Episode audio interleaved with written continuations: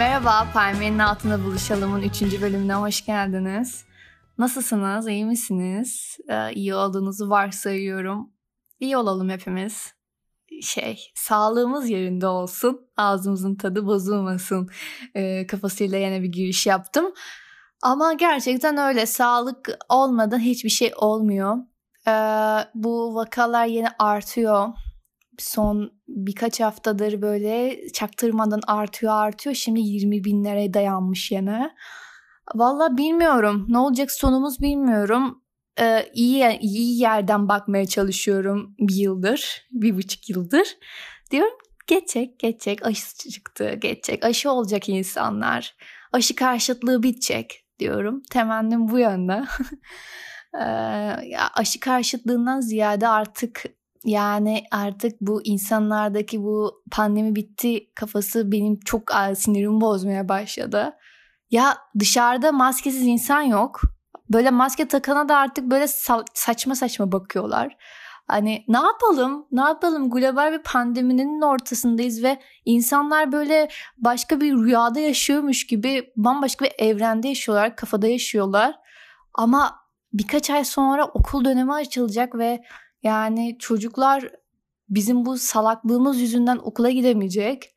E, üzülüyorum. Ben sadece küçük çocukları üzülüyorum ve e, bilinçli insanlar için üzülüyorum. E, ve üniversitemin son yılında da okula da gitmek istiyorum. E, çünkü neredeyse doğru düzgün çekim yapamadan mezun olacağız ve yani böyle hiç şeyin tadını çıkartamadık yani bölümümüzün tadını çıkartamadık. Bizim benim bölümüm söylediğim gibi işte sinema olduğu için çok manyak eğlenceli bir bölüm. Durmadan işte e, bir şeyler yapıyorsun. Evlerden bir şey yapmak da çok zor oluyor bu süreçte. Artık bu dönemde yani kalmayalım evlerde. Biraz daha tedbir evden bırakmayalım deyip sosyal mesajla giriş yapmak istiyorum. Bugün alışkanlıklar hakkında e, konuşmak istiyorum. Psikolojiye giriş yaptık sonunda. e, alışkanlık benim kafamı kurcalayan bir mesele. Bir davranışın alışkanlık olması içinse kendini düzenli ve sürekli olarak göstermesi gerekiyor. Mesela örneğin e, işte sigara içmek hem fiziksel hem zihinsel bir süreç değil mi? İşte işte sigara içmeyi alışkanlık haline getiren bir kişi fiziksel ve zihinsel davranışların alışkanlık kazanmasıyla onu otomatik otomatikleştiriyor. İşte atıyorum yemek yiyor ve sigara yakıyor veya işte sabah uyanıyor ve sigara yakıyor. Ee, işte eli durmadan pakete gidiyor işte duygusal anında gidiyor işte çok yükseldiğinde gidiyor duygusal tetikleyicilerinin sigaraya paketine bağlamış gibi oluyor yani mutlu olduğunda veya hüzünlendiğinde. Charles Duhigg insanların iyi veya kötü alışkanlıklarından bahsediyor. İşte örneğin aile alışkanlıkları arasında çocuklar eğer eve kirli çizmelerle girerse işte ebeveynlerden biri tokat atıyor buna çocuğa. Tokat atma işi çocuklar eve kirli çizmelerle girdikçe rutinleşiyor. Yani artık her olumsuz olayda bu rutin süre geliyor. Çocuklar bununla büyüdüğü için onlar da bu olumsuz olay karşısında zihinsel uyarıcılarını tetikliyorlar ve tokat atma yöntemine başvuruyorlar ileriki yaşlarında. Alışkanlık alışkanlık diyoruz. İlişkilere de dalacağım bu alışkanlık konusuna. Çünkü alışkanlık zaten bildiğimiz alışkanlıklar bizim günlük rutinimizin yüzde kırkını oluşturan alışkanlıklar oluyor genelde. Hmm, işte sabah kalkıyorsun eğer kahve alışkanlığın varsa işte kahvesiz yemeye başlamıyorsun. Kahveni içiyorsun, yemeğini yiyorsun. İşte ondan sonra atıyorum sosyal medyadan haberlere bakıyorsun ve bu günlük rutin artık senin hayatının bir parçası haline geliyor bir süreçte. Alışkanlıkların yıkılması da işte atıyorum bir rahatsızlığın çıktı diyelim. Kahve içmemen gerekiyor. İşte reflün çıktı kahve içmemen gerekiyor. O alışkanlığı kırman gerekiyor ve alışkanlığını yavaş yavaş bırakmaya başlıyorsun. İşte aynı şey e, sigara içinde geçerli, duygusal ilişkilerde de geçerli.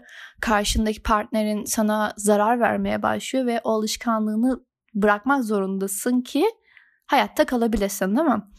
Ee, Grünstadt'ı yeni bir alışkanlık kazanmak için ceza yerine ödüllendirmenin tercih edilmesi gerektiğini ve önemli olanın aynı zamanda olumsuz alışkanlıklardan bir bir kurtulmak olduğunu belirtmiştir. Mesela kötü bir ilişkin var, kötüye giden bir ilişkin var ve zarar görüyorsun ilişkiden. Ee, bir şekilde o bağını kopartıyorsun. O bağımlılık bağını kopartıyorsun ve bir başka ilişkiye atıyorsun kendini aslında yeni bir insanı yara bandı olarak kullanıyorsun. Ee, işte Gunstell bunda alışkan yeni bir alışkanlık kazanmak için ödül olarak görüyor mesela. Tabii bunu psikolojik olarak e, psikolojik bir tema halinde söylememiş. Bunu ortaya atmış. Ben bunu yorumlayarak ilişkilere e, çevirdim. E, bazen de işte bu alışkanlıklarımızı iyi irdelememiz gerekiyor. Ee, kötü alışkanlıklar bizim hayatımızı daha kötü bir yola sokarken iyi alışkanlıklar bambaşka bir hayat önümüze sunuyor.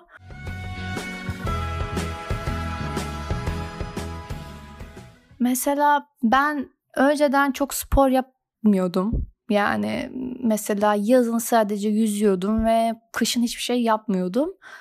Ama Eylül'den beri işte düzenli olarak spor yapmaya başladım geçen yıldan beri ve bambaşka bir hayat oluşturdum kendime. İşte yeni bir e, düzen oluştu. Tabii yeme düzeni oluşuyor. İşte yatma saati belirleniyor, kalkma saati belirleniyor. İşte mesela günlük yapacağım şeyleri yaparken araya mesela spor saatimi koyuyorum. Beslenmelerimi arttırıyorum. İşte protein alımımı düşünüyorum falan. Bin tane yeni yeni alışkanlıklar kazanıyorsun. Yeni bir şey elde edince. Ee, ama süreç eğer kötüye dönerse işte mesela atıyorum sevgilinden ayrıldın diyelim işte çok kötüsün işte bunalımlara giriyorsun ya ne yapacağım öleceğim biteceğim falan diye düşünürken kendini daha da kötü yollara sokuyorsun. O kötü yollara soktuktan sonra da işte o kalkma ayağa kalkma süreci de çok daha zorlaşıyor işte orada da yeni bir yeni bir bağımlılık bulmak zorundasın kendine. Tabii ki de burada önereceğim şey gidin başka bir insanı unutmak için başka bir insanla beraber olun demiyorum. Onu yapmak zaten zalimce. Demek istediğim şey işte yeni bir hobi, yeni bir aktivite, bambaşka bir hayat çizmek önünüze sizin e, yeni bağımlılıklarınızı oluşturur. Bağımlılık da burada hani bir e, negatif anlamda bağımlılıktan bahsetmiyorum. Hayatta bağımlılıklarımız olduğu sürece rutinlerimizi gerçekleştiriyoruz. İşte atıyorum bir kahve bağımlılığı bile bizim rutinimizi oluşturuyor değil mi en basitinden. Ee, tabii ki burada ben kötü bağımlılıkları önermiyorum tabii ki de işte yani adını almak istemediğim bağımlılıkları tabii ki de yapmayın. Yani il, ileriki vadede size zararı dokunacak hiçbir şeyin bağımlısı olmayın.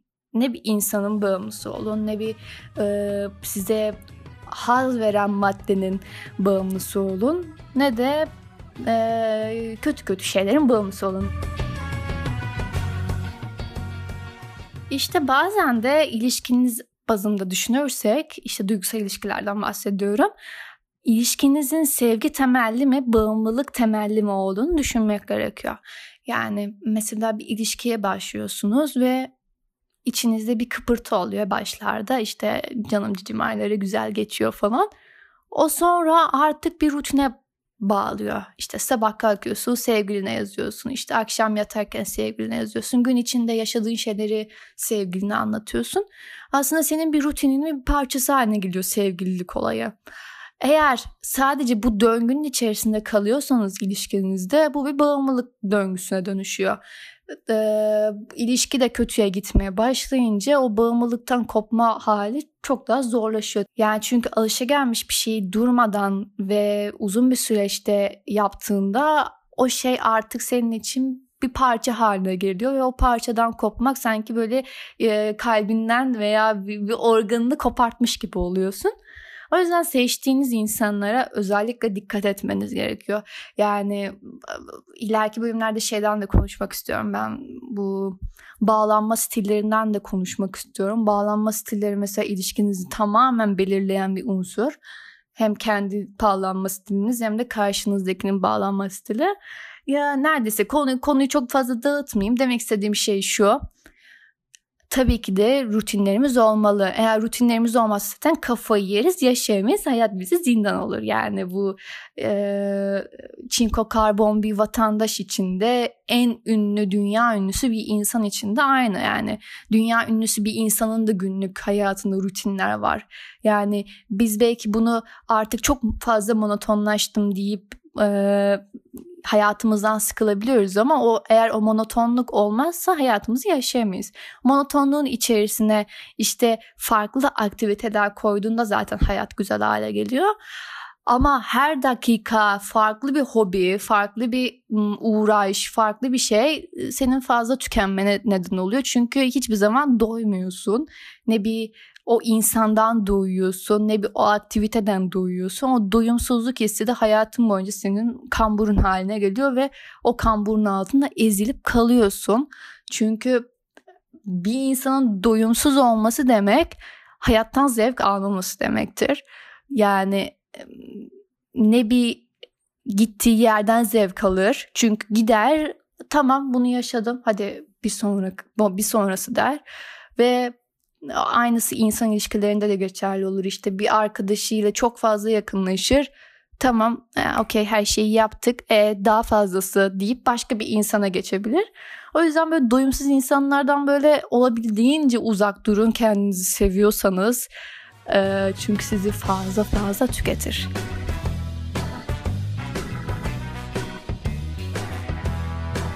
Ee, bölümün sonuna gelirken size söyleyeceğim tek şey var. Alışkanlıklarınıza bağlanın. Kötü alışkanlıklarınızı böyle tek kalemle silin ee, ve güzel şeyler ekleyin hayatınıza. Kötü olan hiçbir şeyi sizi üzen veya sizin canınızı sıkan hiçbir şeyi hayatınıza tutmayın. Ee, siz böyle güzelsiniz falan deyip bitiriyormuşum. Ee, öz farkındalık e, ya da öz şefkat, öz sevgi bunlarla ilgili podcast çekeceğim. Ee, çünkü bunlar bunlar bir insanı insan yapan unsurlar bence. Eğer bir insan öz şefkat sahibi değilse hiç kimseyi sevemiyor. Ee, diyeceğim şey şu. Alışkanlıklarınızı sevin. Hayatı sevin. Hayat çünkü ne kadar zorlasa da güzel. Kendinize iyi bakın. Diğer podcast'te görüşmek üzere. Hoşçakalın.